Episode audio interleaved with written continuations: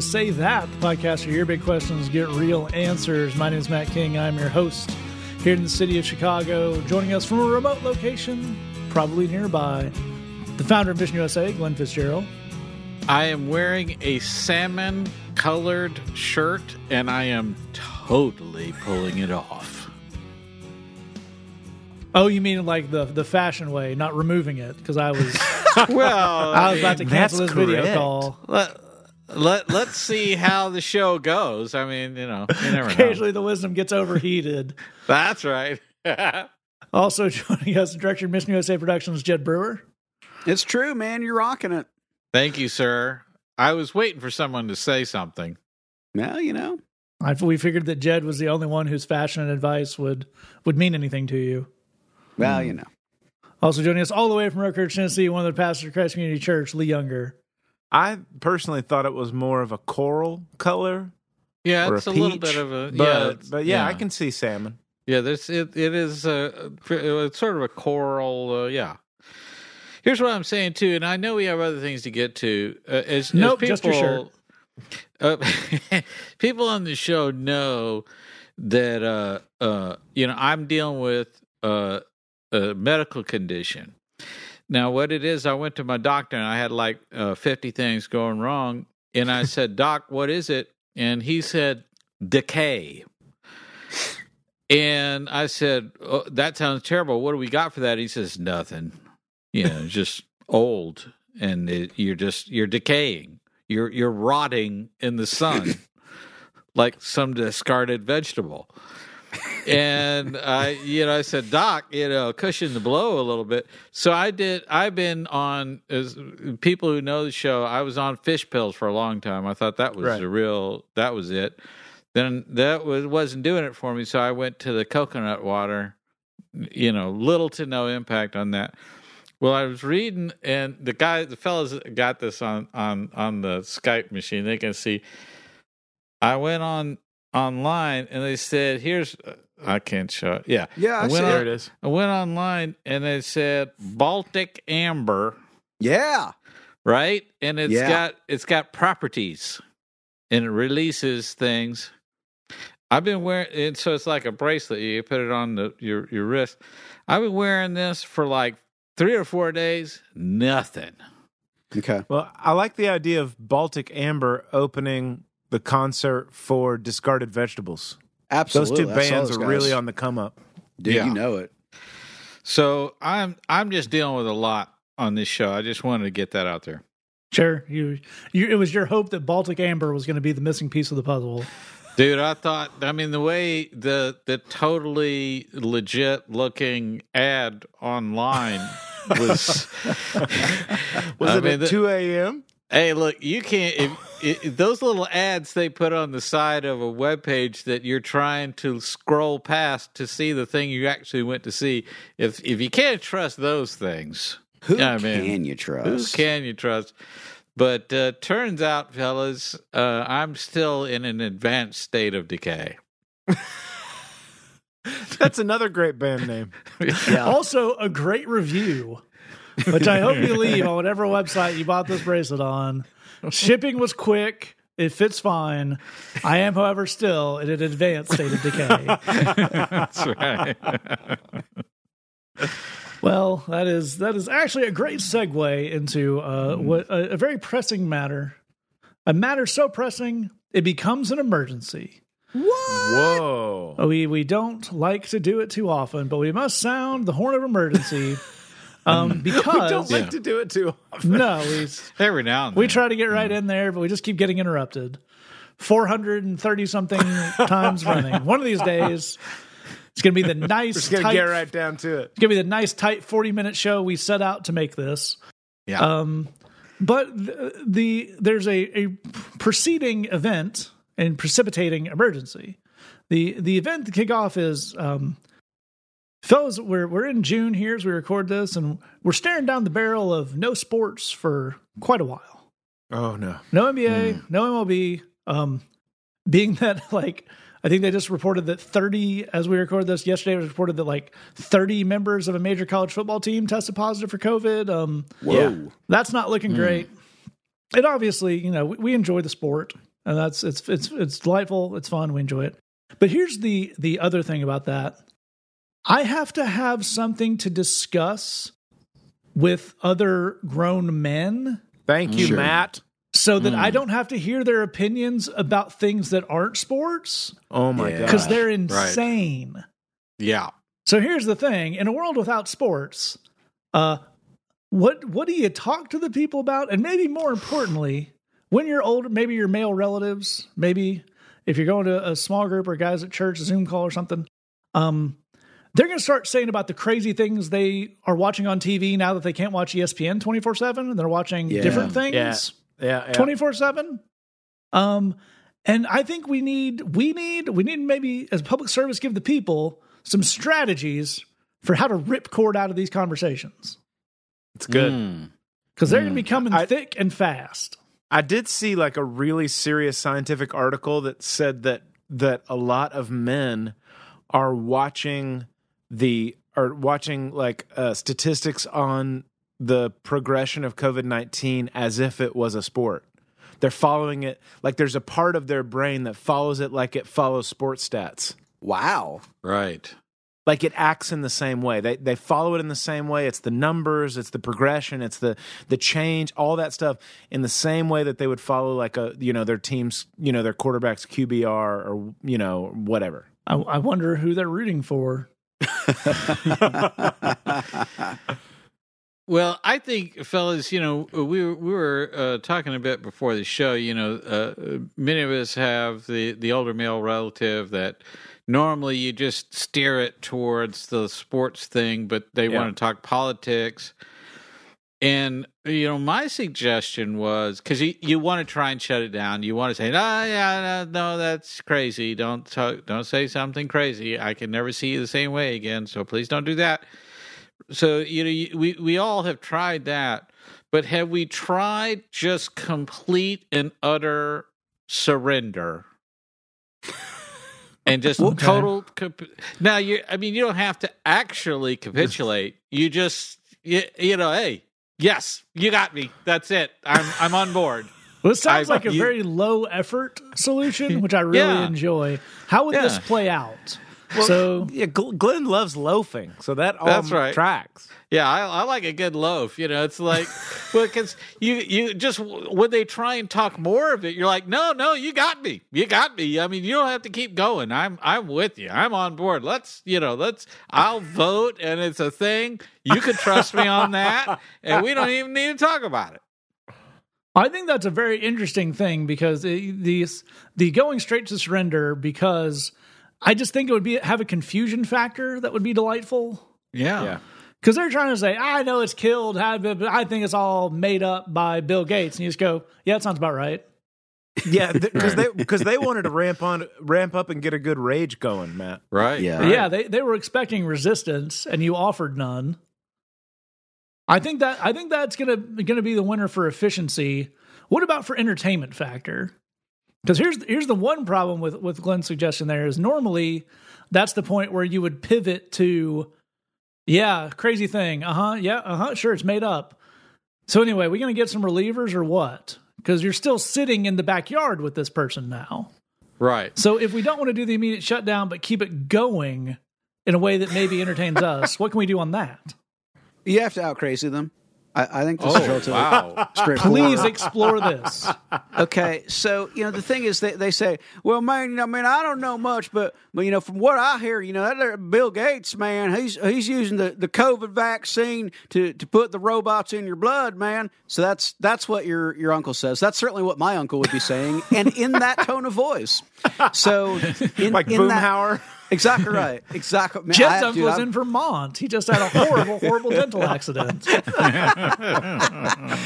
So, so in that moment, you, you gotta you gotta lean in real close and say, "Oh, you poor, poor sheep! You don't even know how deep the rabbit hole goes. Just as Bill Gates stole his technology from Xerox, so also his mind-altering and soul-destroying technology also stolen from Xerox. And what does Xerox do, Uncle, but make copies? Terrible, Oh, no. terrible copies. Don't you know that's the end game of this all? To make horrid replicants, two dimensional fabrications of demonic destruction. That's what they're doing. That's what. They're, so go on, watch your Alex Jones and your Fox News if that's the kind of diet soda of truth you need. But the real Americans know how deep this all goes. Yeah, I think That that's was uh, fantastic right there. that's that's a solid strategy right there. I think that's a winner. Yeah. yeah. Because I want to be clear to the listener. Glenn said we met, we were talking before the show. We were talking before the show, like, oh, you know, it'd be funny if we talked like what to say when your crazy relatives say something, and then that spewed forth from a, a place very deep inside Jed. Now, I have a confession that when you when you set this up and you said, you know, w- normally you would you you would talk about sports with your crazy relatives that have crazy political uh, opinions and conspiracy theories and stuff. I thought your the way you were heading that suggestion is that we would take all of these people with the crazy political opinions and force them to play sports? Oh, for like for our amusement? And like you know you so you just have a lot of crazy old people trying to play football you're talking about the, just- the the COVID just truth or decathlon. yeah just bones snapping and you know just just uh, just stretchers and people being carried off and but you know the rest of us could enjoy it on multiple different levels Well, I, I have a I have a strategy that that may work for some people. It it it works for me personally because there's an actual history attached to it, which is that I can't hear anything, and Okay. I I can't hear anything Ah. because I was in a heavy metal band in high school, and we had to practice in the garage with the garage door closed, and we had you know the cops called on us multiple times by by my next door neighbor. And uh, Mr. Fredrickson, everything's fine. It's just music, I promise. But in any case, uh, like th- this occasionally will happen in my house, where Christy and I are watching a movie, and I say, "Hey, hey uh, hun, do you think we could? You think we could turn it up?" And she would say, "No, it's at the maximum volume. We actually can't There's no more volume. turn it up anymore. I could put some captions on, and I'm like, yeah. and then one time she actually looked at her, she pointed at herself and said, normal hearing, and then she pointed at me and said, hard of hearing. and uh, and so I think one strategy is just somebody starts spewing their uh, nonsense, and you just go, "I'm sorry, what?" Yeah. And when they That's- explain that's it again, you just say, "I'm sorry, I'm sorry, what?" and as long as they're on their crazy, you just say, "I'm sorry, what?" I, I didn't catch that. Could you? Uh, I'm, I'm sorry, what? Like, I just want to see how many rounds could this game go. Well, I was just trying to say that Bill Gates and the whatnot. I'm sorry, what? I, I, didn't, I like that. I, I didn't catch that. Could you? Could you repeat that? Well, I think a corollary to that, which would be very entertaining for the person doing the deflecting, is to uh, engage in the kind of the toddler series of whys just until they lose their mind. Just Yeah. only responding with why. Why? I think coronavirus conspiracy. Well, why is that? As I saw on the, why would you look at that? Well, because Bill Gates, did it, but why would he do that? And just That's see if you, how deep you can get him to dig. That's right. Fantastic. Yeah, I wonder how much of those, you know, crazy conspiracy theory, uh, you know, crazy political stuff is just based on I know you're not going to want to hear this. So if you if you actually say, "No, go ahead. I I'm dying to know more about this." If they just kind of lock up and you know wouldn't wouldn't be able to keep it rolling. like that. I think the other, uh, as we you know, we live in the era of maybe social distancing. Uh, so I know some people are getting inundated via uh, like Facebook forwards and links to you know if you got to watch this YouTube video about the thing with whoever. And I think Yes. the the perfect response to that is to just uh, find a YouTube video of like a Danish preteen playing Fortnite. That's like seven hours long and Yeah. has 18 million views for no reason, and just send that back to them. Yeah. Like I thought that was really interesting. You should check this out. Yeah, that's right. Yeah. Also, the there is ending no will blow time. your mind. You know. Yeah, just you Here's- know, find Japanese game shows. Just count. That's right. Yeah, yeah, yeah. Here's an actual strategy I've been using with a you know because I got a lot of bizarre forwards um, that no one has called me on yet. Is uh, someone will send me a, a thing that I'm definitely not going to watch because it's obviously something terrible, and I just respond, "Hey, thanks for thinking of me, man." Yeah, and I've yeah, yet yeah, yeah. I've yet to have a single person be like, "Sure, but did you but did you watch the thing though?" That has not happened a single time. Right. That's Okay. excellent. I I've been really good. playing the uh, the the big gamble of the people who are going to hit all the Facebook forwards also have no idea how any technology works. Yeah, So I just haven't responded to anything that's a forward. And if I ever get called on it, I my plan is just go, oh yeah, I have my Facebook account set up so it doesn't get those. Well, Like they don't Has know. anybody- they don't know you can't do that.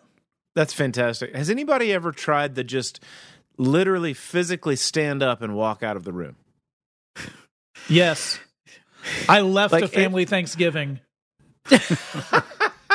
That's a true story. I was like in my Just twenties. like just stand up and and walk physically out of the room without saying Yeah. any words. twice. I had one relative who said, hey, "You have like a girlfriend or something? You ever talked about that part of your life?" And I just got up and went into the other room. Thank and you. then they said something I didn't like, so I just left the whole house and drove away. yeah, that's amazing. It sends a pretty good message. well, yeah, and and uh, you know, the beautiful part is there actually isn't any regret. no. No. No one's ever walked out of an insane conversation and had the thought, if I just held on for 10 more minutes, that might have gotten Yeah. normal. Man, That's I right, really should have hung in there. and when you do leave that gathering, you can just freely drive to Taco Bell and get a chalupa. That's, That's the thing. That's the the taste of on giving. freedom and grease. Just a Mountain Dew and a chalupa. Somebody tell me how this is bad. Oh Well, yeah. yeah. Yeah, that's going to be the question later. Is uh, you know where did you go? And I, you could say, well, I, I was thinking I could be in this conversation with you, or I could be eating a chalupa. and, and I have to say, chalupa won hands down. Yeah. Like it was a Yeah. landslide. it was like right It won- away. It won all the battleground states. yeah, as soon as College educated voters. I mean, you had me at Chalupa. I'm out of here. So if you guys feel like you're, you know, somehow overcoming a Chalupa, then we'll we'll give it another shot.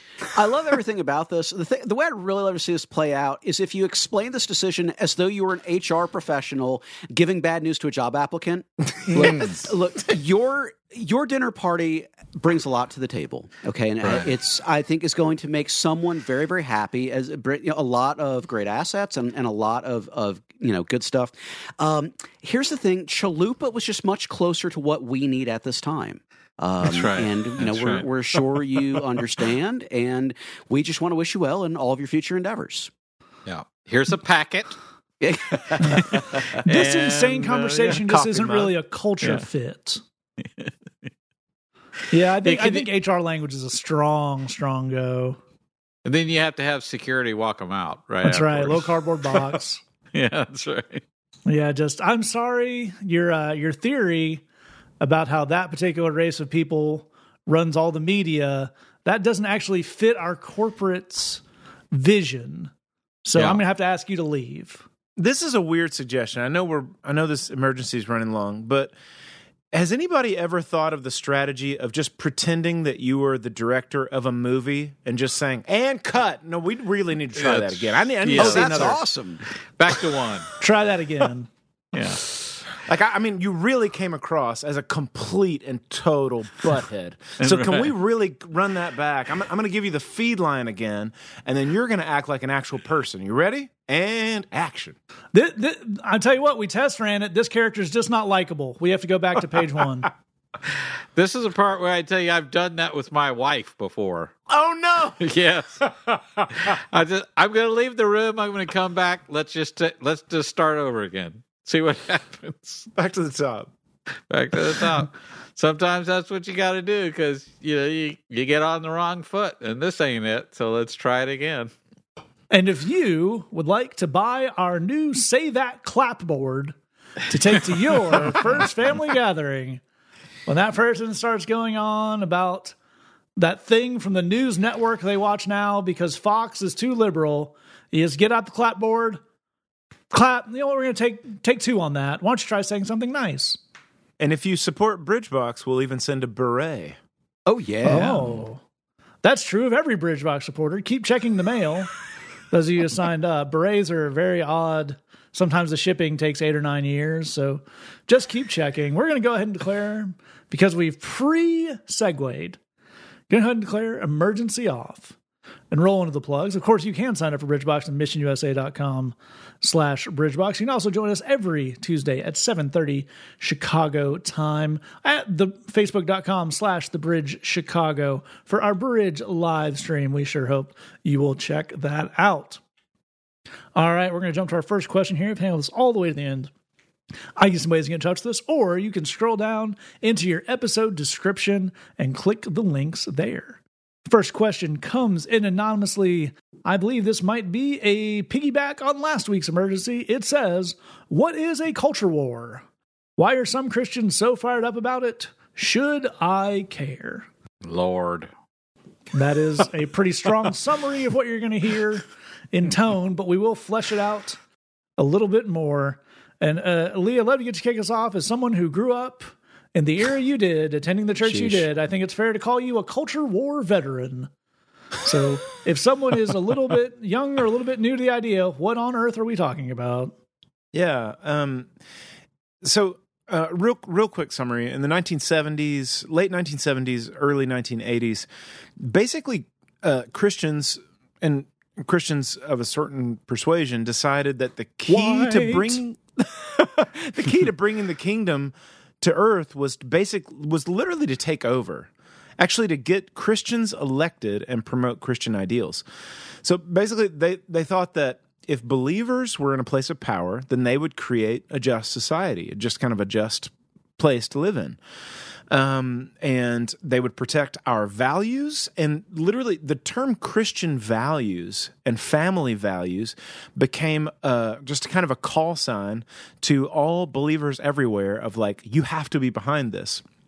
So they they basically went to war with everyone who wasn't them. They made crusades out of social and cultural issues, turned outsiders into like enemies. With the, with the language was like these are this is us this is them. And every single issue is us versus them.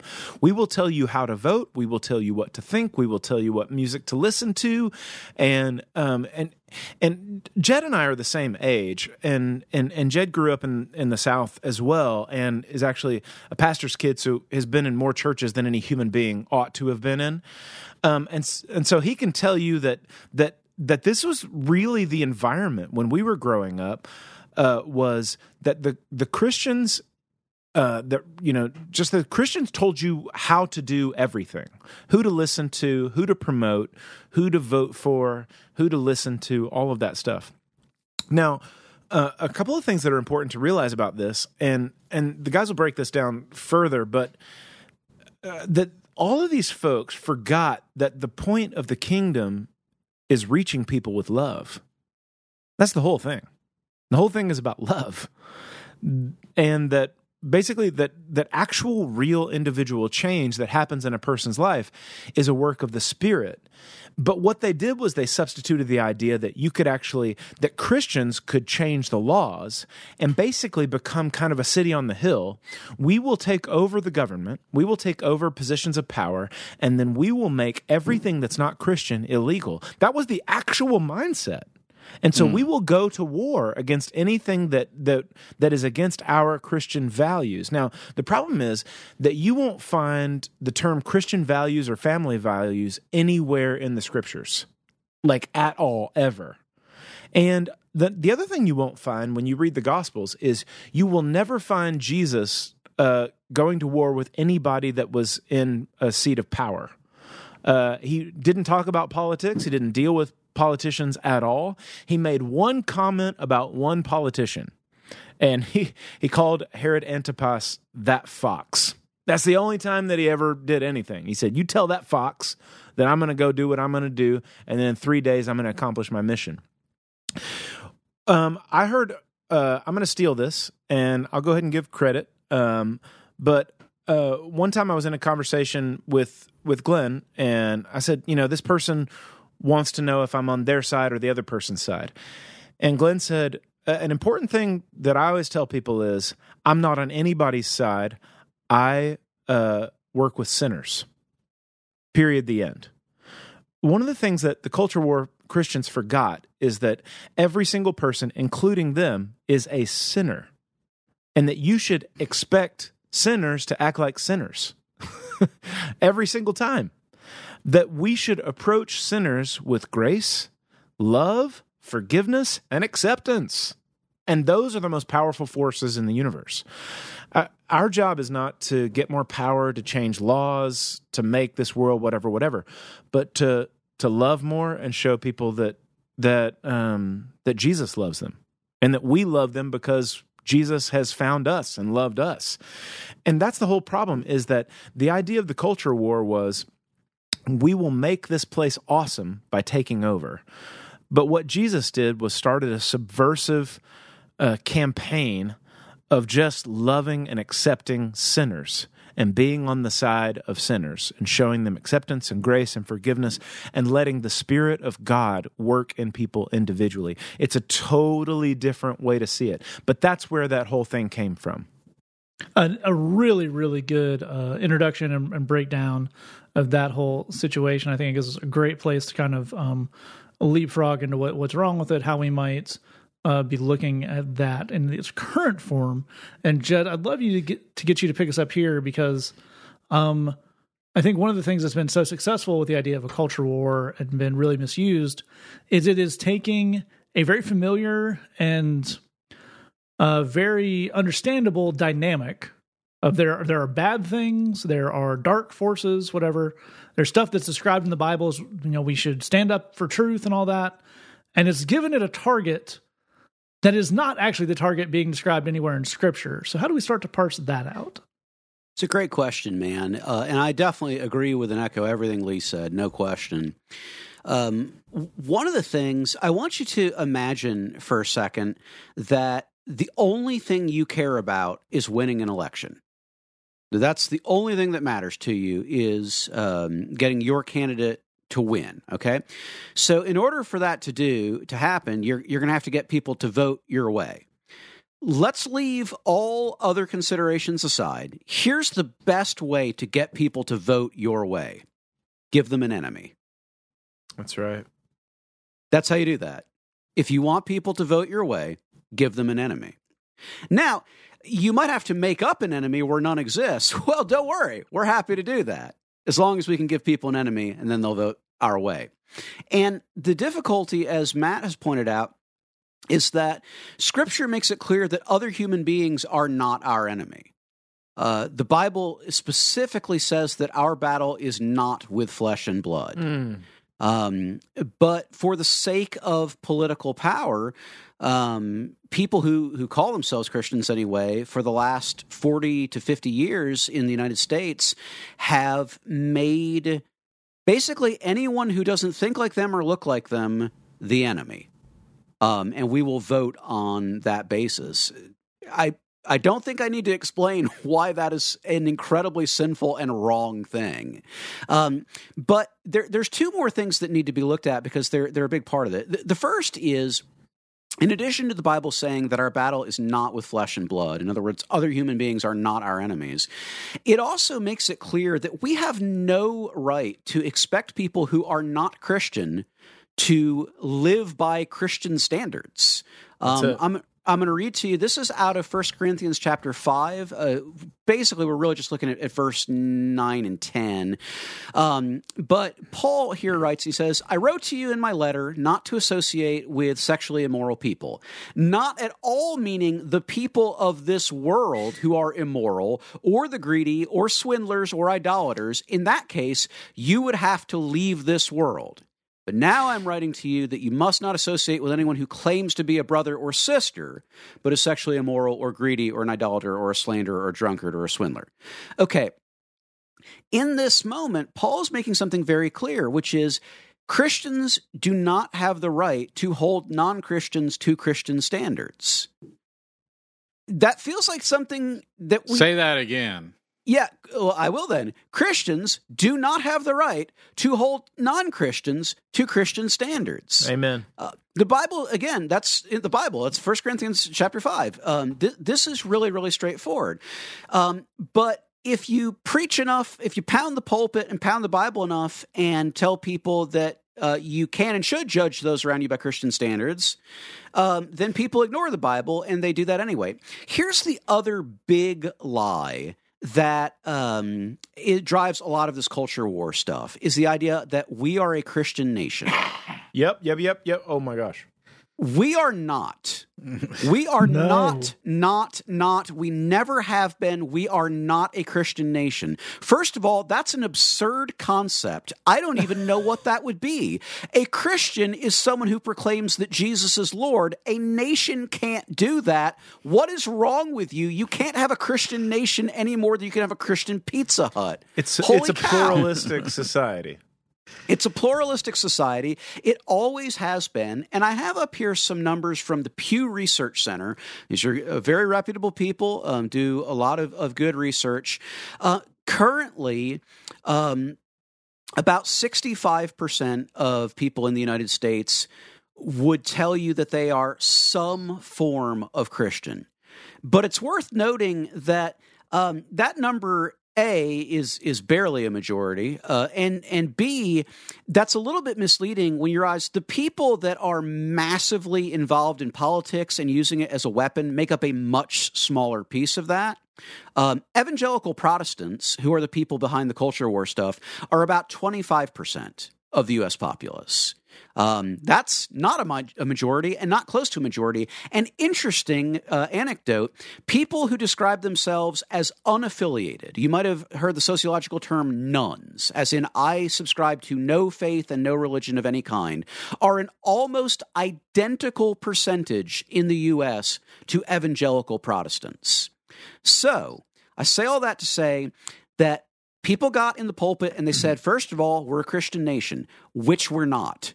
Then they said, non Christians, they're basically guests in our Christian nation and they should have to abide by our Christian rules, which is in violation of the Bible itself. And then they said, you got to come and vote so we can fight back and win the war against our enemies, these other bad people doing bad things, even though the Bible makes clear that other human beings are not our enemies. yes, that is all very, very well put. As we move on here, I will cite a source, as someone with my education is wont to do, uh, for uh, Jed's totally accurate statement that the uh, United States is not a Christian nation. This is from the Treaty of Tripoli, signed between the United States of America and the nation of Tripoli in 1797, uh, signed by President John Adams. Article 11 of said treaty reads As the government of the United States of America is not, in any sense, founded on the Christian religion, as it has in itself no character of enmity against the laws, religion, or tranquility of Muslims, and as the states never entered in any war, and it goes on about the war. So again, John Adams, maybe you've heard of him, not in any sense founded on the Christian religion.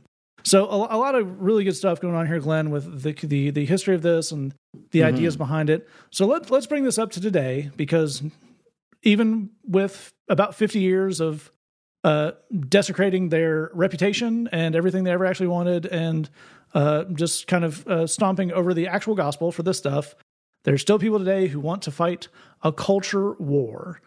And Yeah. what does that mean for us as people who don't want to be involved in a culture war, but do want to be involved as Christians and do ministry and live in a church community? How do we deal with that idea? Well, I think it it is good for you to ask for the definition of this stuff. I think that is a, a good place to start uh, because uh, essentially what is being uh, perpetrated here or, or, or, or attempted to be accomplished is to take bigotry, misogyny, homophobia, xenophobia, and call it culture, which it's just kind of really offensive to me but it's the idea of i you can't attack my culture we're supposed to respect everyone's culture my culture is i just really don't like gay people So that's my culture. You have to respect mine because if you're asking me to respect yours. Uh, but uh, so you you might be listening to that and say um, xenophobia or, or bigotry or homophobia. These things these are vices. That's not a value. That's not a culture. That's just uh, something wrong with you. Uh, and you'd be right. So it isn't a culture uh, at all. Um, and I think the the other thing uh, about the definition, you know, seeking a, a, good definition for these things is the war part. Uh, what's what's the war? In other words, if you say I don't like gay people, and I I my values are under attack because people are saying I am uh, I'm now being forced to be fair to them and I really want to not be fair to them. So my value of not being fair to people who are different than me is under attack. Well, you aren't under attack. You're you're the disease that's attacking society with the hatefulness and and mm-hmm. uh, prejudice and bigotry. So, it, I think we have to understand that people are trying to. Th- this is a uh, um, sort of a self justification of I am under attack, my values are being attacked. When these are not actual values, these are just uh, you know you, you, know as these other fellows are saying, you're you're saying this is what America is about, or this is what Christianity is all about, when it isn't about those things, and it really just boils down to I, I'm xenophobic, so I think treating immigrants poorly is a good thing, and uh, that's those are my values. That's you know th- that's just uh, something that is a, a, vice. This is a hate is not a value, so we can't uh, uh um, play into that. We can't engage with that. But the the other problem with that when we when we start looking at how do we engage and how do we respond to these things is that uh, the people who are you know trying to be culture warriors or what have you are specifically looking to do something they call triggering. Uh, they're specifically looking to get you to be angry and respond with ugliness and hatred towards them because that reinforces the narrative that they are at war. Mm. You know, I I open my my uh, uh, uh, Facebook every day, and people every day are calling me names, and they're shouting at me and being ugly and rude, and they're they're gleefully mocking me. And I am I'm in a war, and I'm being attacked. Well, you know. Here's the thing they're just responding to something that you said that was ugly and name calling and what have you. But when you look at it from that point of view, it does kind of eh, beg the question are we getting caught in a cycle where we're doing the same thing back to them that they're doing to the world and we're just playing out this ugly cycle and it's never really going anywhere? Is anybody's mind changed at the other end of this? If not what what's the point of any of this? Certainly we have to speak up uh, uh, without any doubt when we see things that are uh, misogynistic or homophobic or xenophobic or any of those kind of things. But I think we need to spend some time wrestling with how we do that and, and how to do that in a way that's constructive. War is destructive. How do we do that in a constructive way? How do we do that in a loving, grace-filled way? How do we do that, as as Lee's pointing out, with a with an eye to understanding we're all sinners, we're all imperfect, we all uh, have our struggles, and be able to engage with people that are caught up in this mess and caught up in this ugliness, and try and coax them towards something that's more human, uh, that's that's more uh, in line with the actual gospel.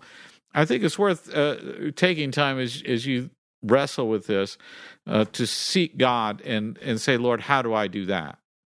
Well, that's all excellent, excellent stuff there. All a lot, a lot of good information. I'll, I'll throw a, a, couple quick things on the end here. Um, one is that, um, as these guys have pointed out, and it's not not because we want you to be angry or condemn people who are who are on this, but I, I want you to understand uh, where this all is. The the modern kind of uh, Christian right evangelical movement that you would think of with uh, Jerry Falwell and all the the kind of people who do that.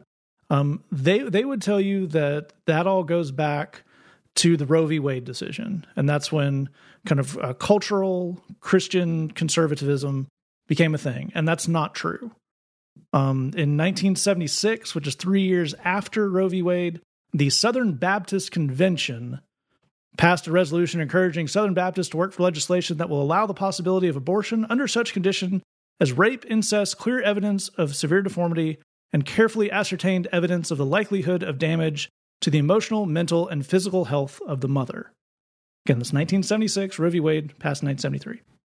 I tell you that to tell you this. The actual thing that historians point to as the beginning of this movement was school desegregation. Hello. Mm. Because uh, Christian schools that wanted to stay white only, uh, chief among them, things like uh, Bob Jones University, were going to have to forfeit their tax exempt status if they stayed white only. That was the thing that animated the culture war, social conservative, moral majority, whatever you want to call it, Christian right movement, evangelical movement. Nothing about this is redeemable. Now, I'm not saying that your granddad or your your your relative who listens to to K Love and talks about the culture war is inherently racist. That's that's not the point. The point is this whole movement is based, as these guys are saying, on stuff that is so anti-biblical it, it is Right. blood boiling. Um, it is nothing about this has to do with the Bible. This has to do with at either, as these guys point out, getting enough political and social capital that you can make people do what you want, or, and this may be even more insidious, and this is one thing that's really worth investigating the idea that making people act Christian is just as good as converting them in their spirit. Right. That's that's rough, man. That's again, as we talked about with some other stuff recently. That's really kind of the opposite of what we're supposed to be doing here because a lot of this hinges on the idea that Christianity is a culture. And it's just not. Yeah. Um, and whenever someone talks about this, they pretty much mean suburban white American culture, which uh, one could argue is not a culture either. I mean, I like the Cheesecake Factory. They have giant portions, but it's not exactly a culture. Um, the idea that um, to make someone Christian, to be Christian, to live a good and moral and Christian life is to button your shirt all the way to the top and root for the home team and listen to Christian music. All that is not only wrong, if you don't uh, dig into it, it's really insidious and really shortchanges the gospel Yeah. Yeah. because the gospel is something that is beyond and above culture. It is Amen. totally separate from that. There's, you know, the oldest Christian communities in the world are in Ethiopia. That's the oldest Christian art we have. That's that's Northern Africa. There's amazing Christian communities in China, in Brazil, in uh, Native American communities, and everywhere in between. The idea that being Christian means not only voting a certain way, but listening to a certain music and boiling all that down to the idea of a culture, no matter what that culture is, even if that culture didn't suck, which the one they're talking about super does, is really not something we want to look at. So uh, that is why I really thought this was worth looking on the show because when you hear an anodyne phrase like that, so we got to win the culture war and people behave, that sounds fine until you realize they're elevating that to this place where it's co equal or superseding people living a life that is gospel centered. And that's really, really something we don't want to be playing with. All right, we're going to move on to our next question here, which came in anonymously, and it says It seems like when discussing a problem, racism, poverty, etc., Christians say the real answer is the gospel.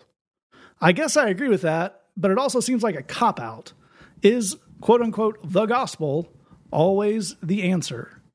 I think it's a really great question, a good timely question. And Jed, where would we start off? It is a great question. We're glad you wrote in. Um, your instinct is correct. It's a huge cop out. It's a- Yes. It's a huge, huge, massive, massive cop out that in most cases is uh, an intentional cop out. Um, and that's why it seems that way.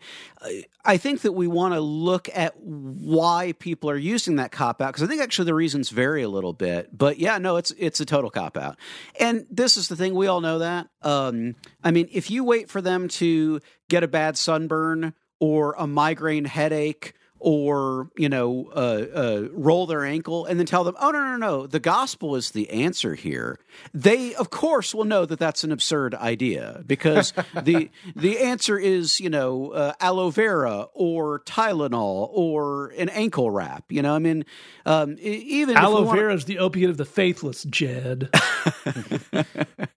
you know even if we if we want to to look at the bible before sin had entered the picture god looked at man in isolation and said it is not good for him to be alone um, the the idea that God and the gospel are the only things that anyone needs ever in any situation is not true and not biblical. Um, it, that's just not accurate. And again, it's it's clear on the face of it that it's not accurate.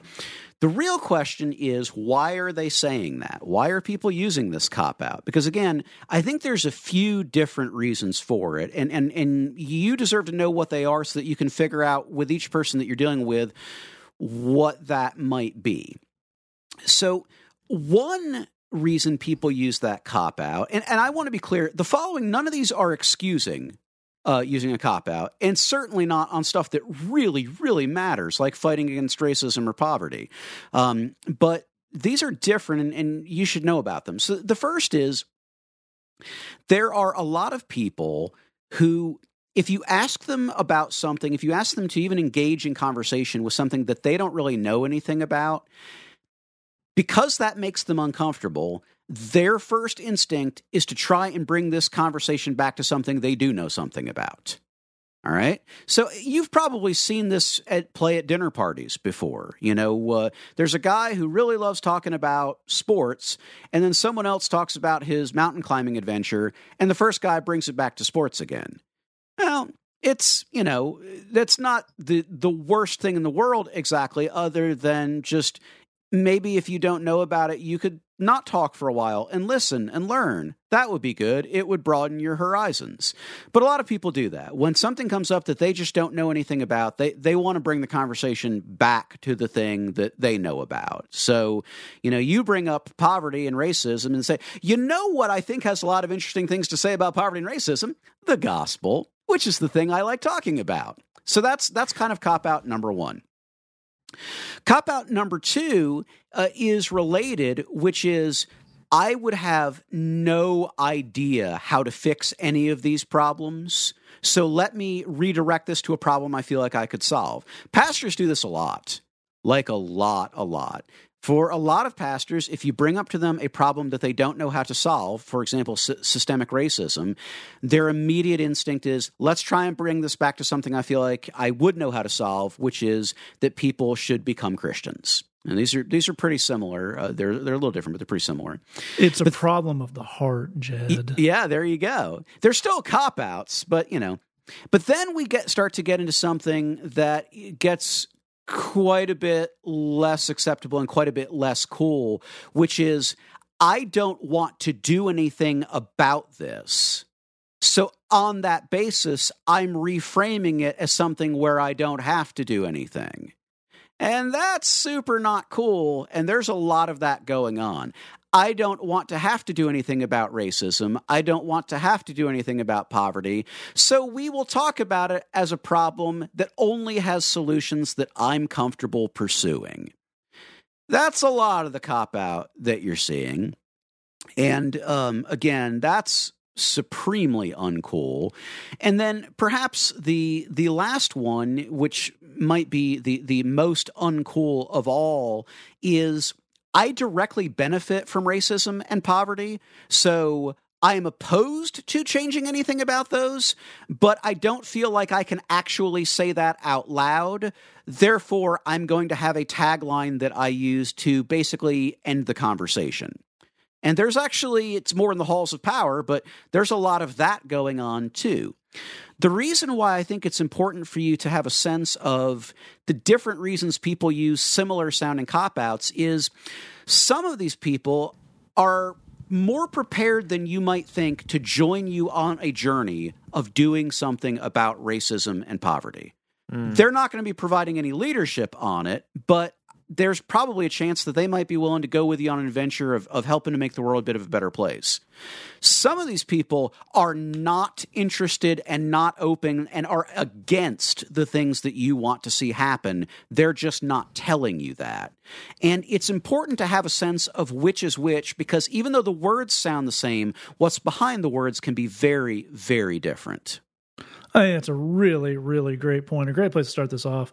And Glenn, let me get you us up here and let's look at a situation where we got a little more towards the former than the latter, a little more of someone who doesn't doesn't really know what to do. Because I think there's actually something telling about this idea of well, if they if they in a good faith sense truly believe the gospel is the answer to this problem, there's the idea that if these people were just Christian, they wouldn't be mean. Right. And there's a weird truth to that, but Yeah. what it doesn't mean is if everyone just went to church and prayed a sinner's prayer, we wouldn't have poverty. Yeah. So there's still some stuff to do, right?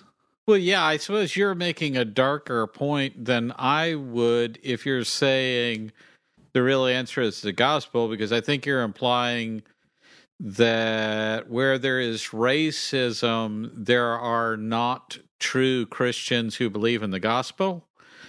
Uh, so that's white. But there's Christians. racism here. Oh no. Yeah, where there's poverty, that was your other example. That means there are people are not actually believing in the gospel. I can go with you on that, but I think that's a darker point than what you're trying to make. As as Jez is implying, I think you're you're trying to get it onto something you're more familiar with. But I also want to pick up on really where Jed left off on that because um, it's really important when you're trying to deal with any kind of problem that the people around you see the same problem. It's not important that you have the same solution at all. It's important that you see the same problem. If we have 500 solutions to a problem, that's good because we might need more than one of these. We, we might find out this doesn't work, so we have more options here. That's good. That's fantastic. It's when we see different problems altogether that we're going to have no real hope of having that unity. Uh, I happen to believe, uh, you know, my my theological uh, belief is that uh, since there are no two people who believe the exact same thing, that a lot of what we think of as Christian unity is is an illusion. Is we're we are on different pages more than we think, and if you go beyond belief into how our beliefs express themselves in our lives, uh, that's very very different. Uh, so I could, I can go to church on Sunday and have less in common with the way I'm living my life than some of my unsaved friends who are not in this church on Sunday. So there's not a lot of unity in that, but the the unity could exist and would exist if all of us in this room on Sunday morning are working on the same problem, which is I have a lot of funky stuff that needs to be deal, dealt with, and this is a place where I come to deal with it. If we're all trying to fix ourselves and deal with our, our internal situations and work on ourselves uh, and encourage one another in that, then we can have all kinds of unity. But but again, that's all based around we're all on the same problem. We're all defining what needs to be worked on the same. From there, that's where you know if you want to fit the gospel into that, the gospel uh, comes in on what does the Bible have to say about this problem. So let me give you a, tangible example. So take uh, uh, you know your your poverty was one of the things you you mentioned there. I've been reading a bit about that and how it affects uh, racial uh, relations and and all that kind of stuff. Uh, and I came across this a couple of weeks ago. I had to write it down because it exploded my brain. So this is uh, income inequality. So uh, the United Nations did a report, and they said, okay let's take 225 of the richest people on, on earth and 225 people might fit in let's say a, a, a movie theater average size movie theater fairly comfortably if we took those 225 people just those people and we took only 4% of their income here's what we could do according to the united nations we could give basic education to everyone on the planet who doesn't already have it. We could also give safe drinking water to everyone on the planet, which is mm. just the, the fact that you could do both of those things with that same amount of money is is unbelievable. But you could also, with that same money, four percent of 225 people provide health care for every living human being. Also, with that money, you could end human starvation from 225 people, 4% of what they have. That is completely insane to me. That that is that is a mental health problem. That's not uh, it sounds like I'm saying something about morality. I'm not. I'm saying 4% of money you will never ever spend could ch- do that much da- change in the world and you are thinking of keeping it to yourself instead you have a mental health issue. That's that's just not sane. That's not uh, healthy and normal. We need to get you somebody because you have uh, some form of obsessive compulsive disorder here. Uh, but the the truth is we can't just attack that in a political way and and and have unity behind that we have to take that particular situation and acknowledge that it exists. That's thing number 1 and to see it in its proportions as we, as we, I've just laid it out. But that's where we come in and say, what does the Bible have to say about income inequality? What does the Bible have to say about this church has a lot of money because they minister to rich people, and this per- this church has very little money because they minister to poor people? The Bible actually has a lot to say about that. So yes, the the, the answer is the gospel. We we first need to see the problem and agree on the problem. That's an excellent point. That's a great place to take that. And Lee, where do we cap it off? Uh, well, I totally agree with these brothers 100% on this. And I think the interesting thing is for me, the more that I've grown in knowing Jesus, there's been an interesting revelation, which is everything that feels comfortable for Christians, we love to apply it to ourselves. And everything that feels uh, uncomfortable, we love to find somebody else to apply that to. Um, the interesting place that this comes down on this issue for me is that you know the that I love to look at the idea that like okay, uh, the you know the gospel is the answer for everything or whatever, um, and and it's true that the the gospel is the answer for something. The gospel the the the good news of Jesus is how I come to be forgiven of my sins and have a place in God's family and I get to have eternal life for free. That's great. That's awesome. And it's the beginning of the change that the Holy Spirit wants to make in a person's life. That's great. Um, the real question is at the places where it becomes uncomfortable, and the kinds of statistics that you're mentioning, Glenn, or the kinds of things that Jed was talking about in that first answer, is Am I ready to apply any of that to myself now? Um, am I ready right. to look at the fact that what, what we like to do is to say, uh, you know, the problem is uh, uh, uh, person X needs Jesus.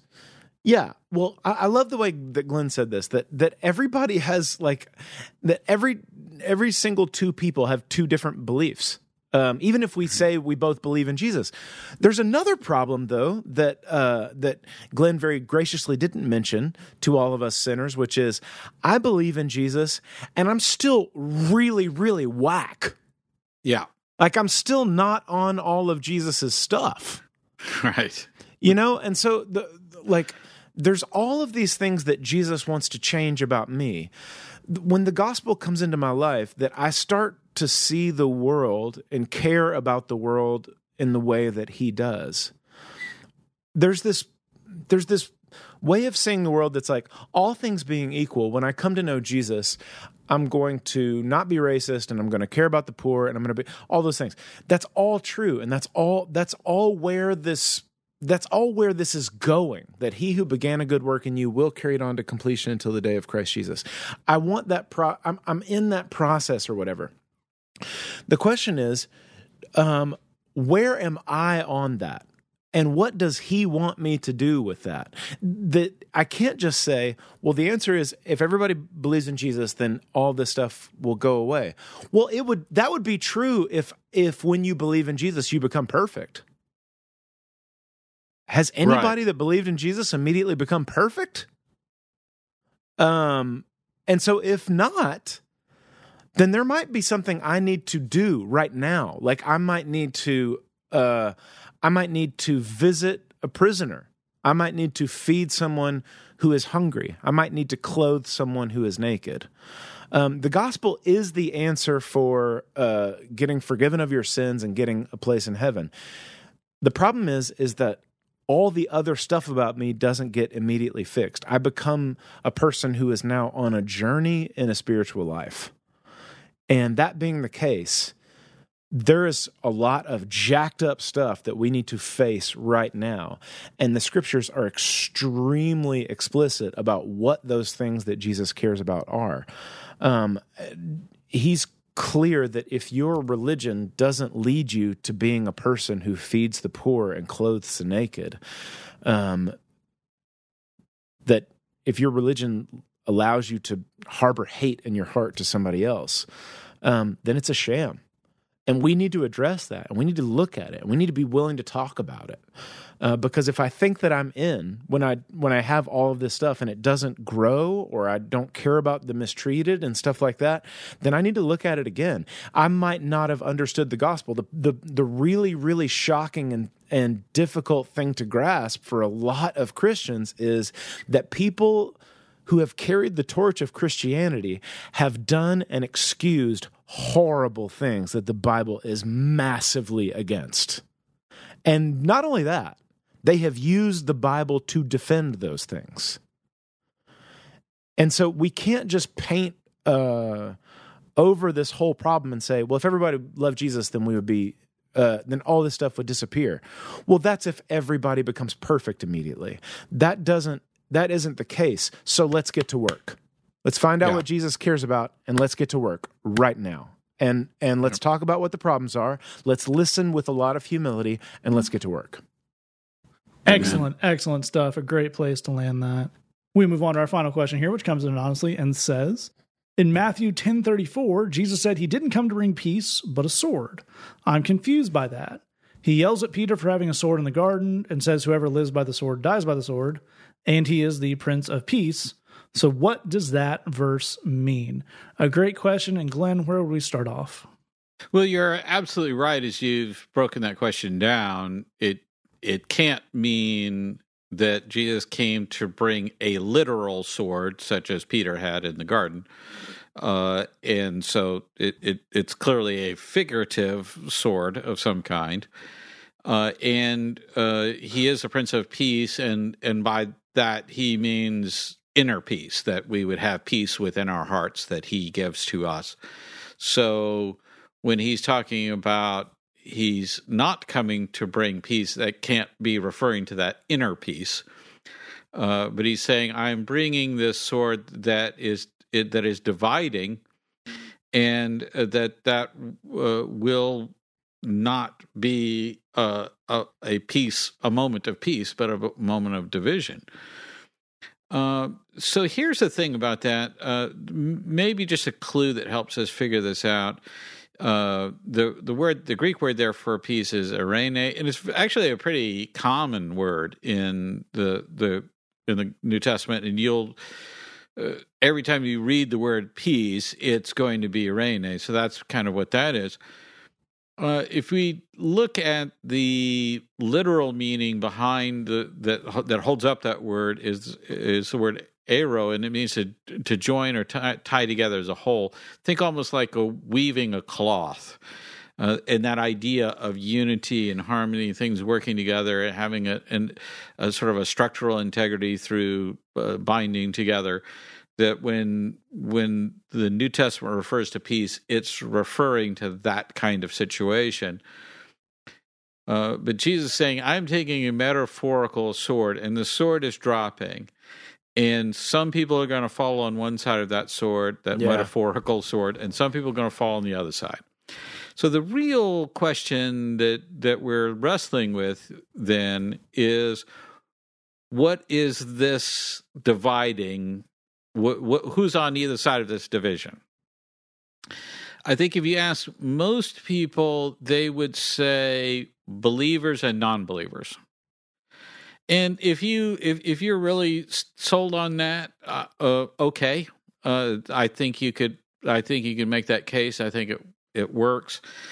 Um, I think if, if you say um, uh, Jesus is is saying you need to make a decision, and that decision is to follow me or not to follow me, to to to call me Savior or go your own way. I think that holds up, and I think the the, the context of that uh, that particular verse would support that. But you know, I think as as I've meditated on this and look at the gospel as uh, gospels as a whole, and you know, kind of uh, do all the pluses and minuses on that. Here's where I think this sword is falling, that Jesus in particular is is talking about, and it's separating the righteous from the self righteous. Mm. Uh, I think everything we, that you see in Jesus' life, he was being attacked by self righteous people.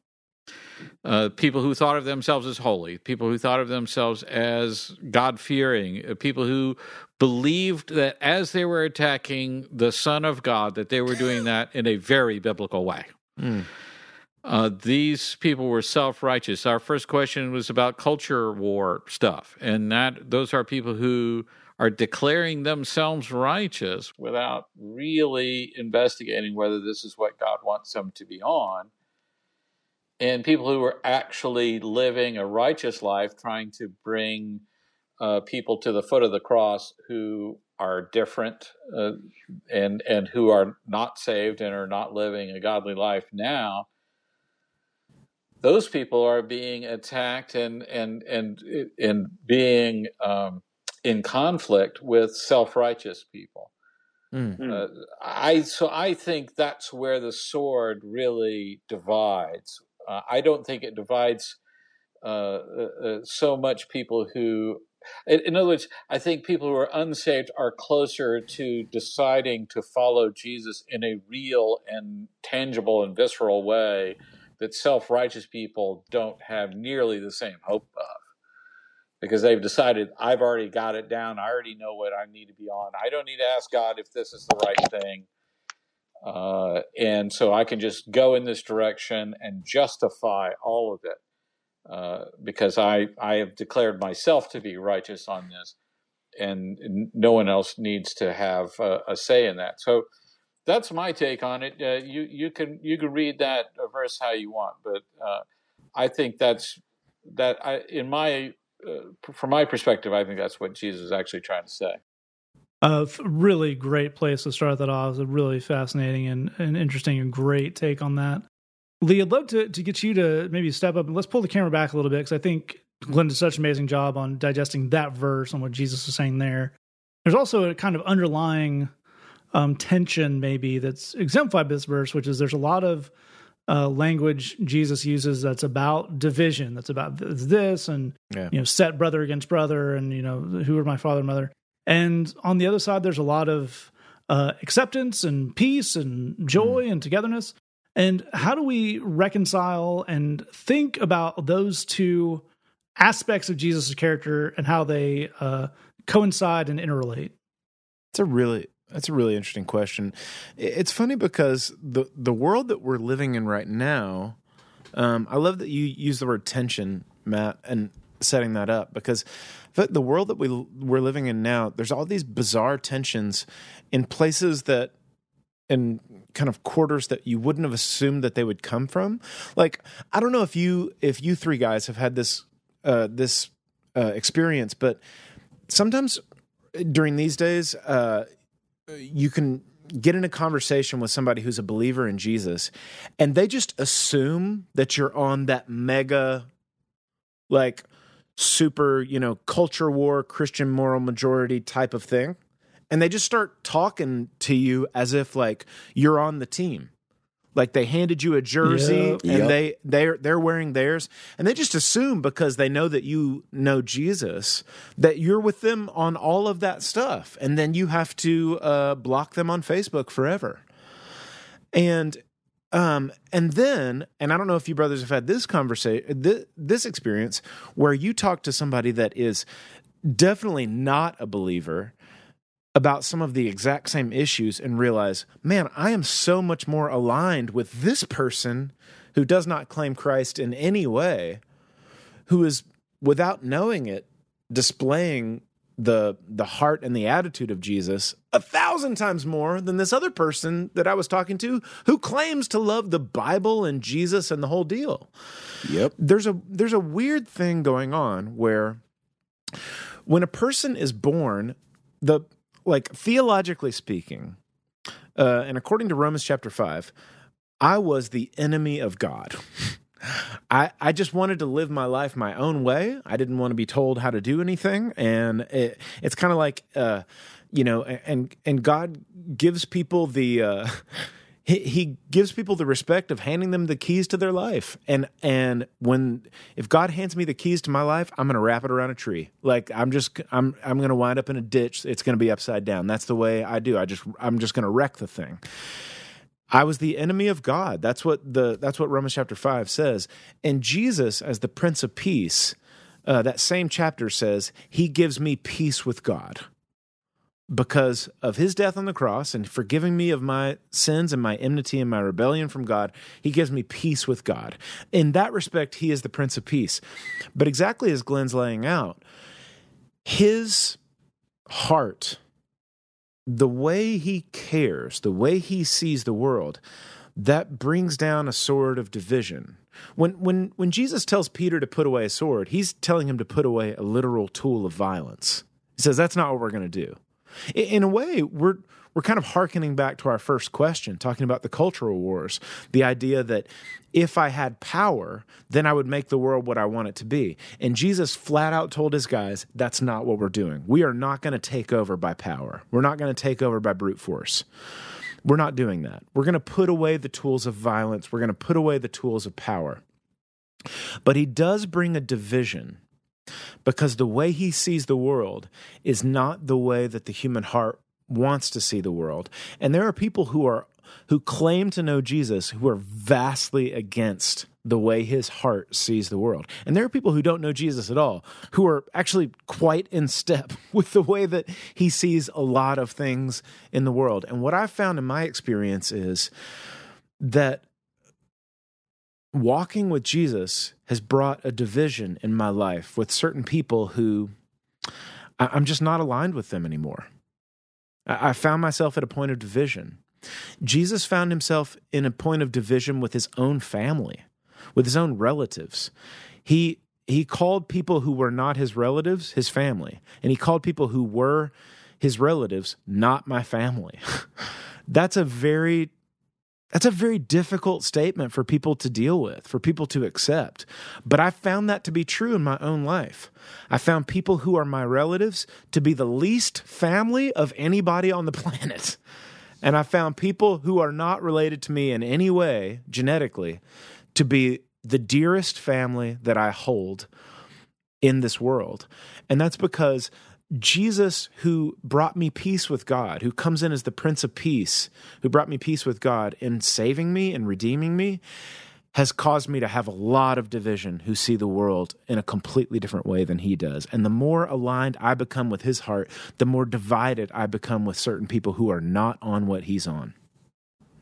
A very, very well put, and definitely we all agree with every bit of that. Jed, where will we close this out? I don't think that there's anything I could possibly add to what Glenn and Lee have already said. So I I'll give you the four dummies version. Um, and that would be to say doing the right thing is always polarizing. Um, I don't think Yep. that I don't think there are any exceptions to that. It's one of the kind of lies of American Christian culture is that if you do the right thing, that you'll be celebrated for it. Um, and that's that's just not true, man. Um, doing the right thing is polarizing, and pretty much always. And uh, if you're not sure, try setting some simple boundaries with your family members. Mm. It's the right thing to do. It's the healthy thing to do. It's the Christian thing to do. You will find it very polarizing. Yeah. So, um, I I don't think that that exactly has to be bad news, um, but I, I think I think it is important to to know what you're dealing with, to to know what you're getting into. Jesus frequently talked about counting the costs, um, and I think just like both Lee and Glenn are saying, um, you know, this business of following Jesus and of living a life where we we try and do the actual right thing it it is polarizing, man. It's going to create some division. Uh, it's going to create division with people who who should be the closest people in the world to us and and are not. Um, but if there were one thing other than the summary that that I could add to to build on what these brothers have already said, it's that it also leads, I think, to the best things in the world. Um, it leads to God's kingdom coming on earth um, in in big ways and little ways, and it leads to blessings and satisfaction in our own lives that there is no other way to get to. Uh, Glenn was talking on our previous question about people who who quite literally have all the money in the world, um, and the one thing they can't buy is any sense of satisfaction. Mm. Um, if you if you want satisfaction in your life, in my experience, it's found uh, down the very polarizing path of following Jesus Christ. All very, very beautifully put. If you have a question for us, say that podcast at gmail.com, thebridgechicago.tumblr.com. You can also always check us out at missionusa.com slash bridgebox or join us every Tuesday at 7.30 or Yes. whenever it's convenient for you because all the videos are archived of our bridge livecast every tuesday 7.30 chicago time facebook.com slash the bridge chicago. We're going to take out with some old school bridge music here back when we could have an entire audience to sing along with jed. There's a song called bigger than my fears. Yeah. thanks for listening. Just remember we love you. God loves you. There's nothing you can do God, I'm here and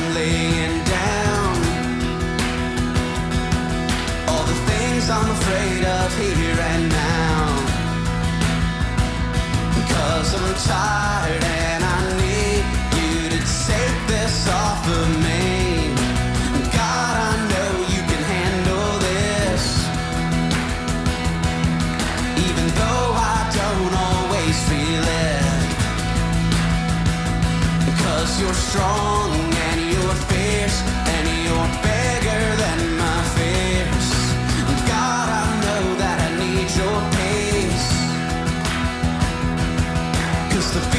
a lie that's killing me. Cause I'm not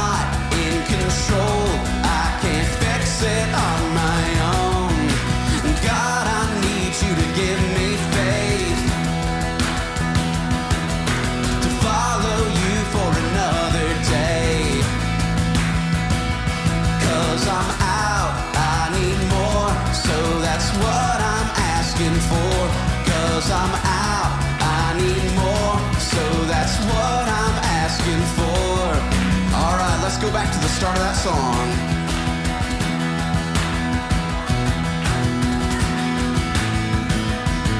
Here we go, sing this with me now.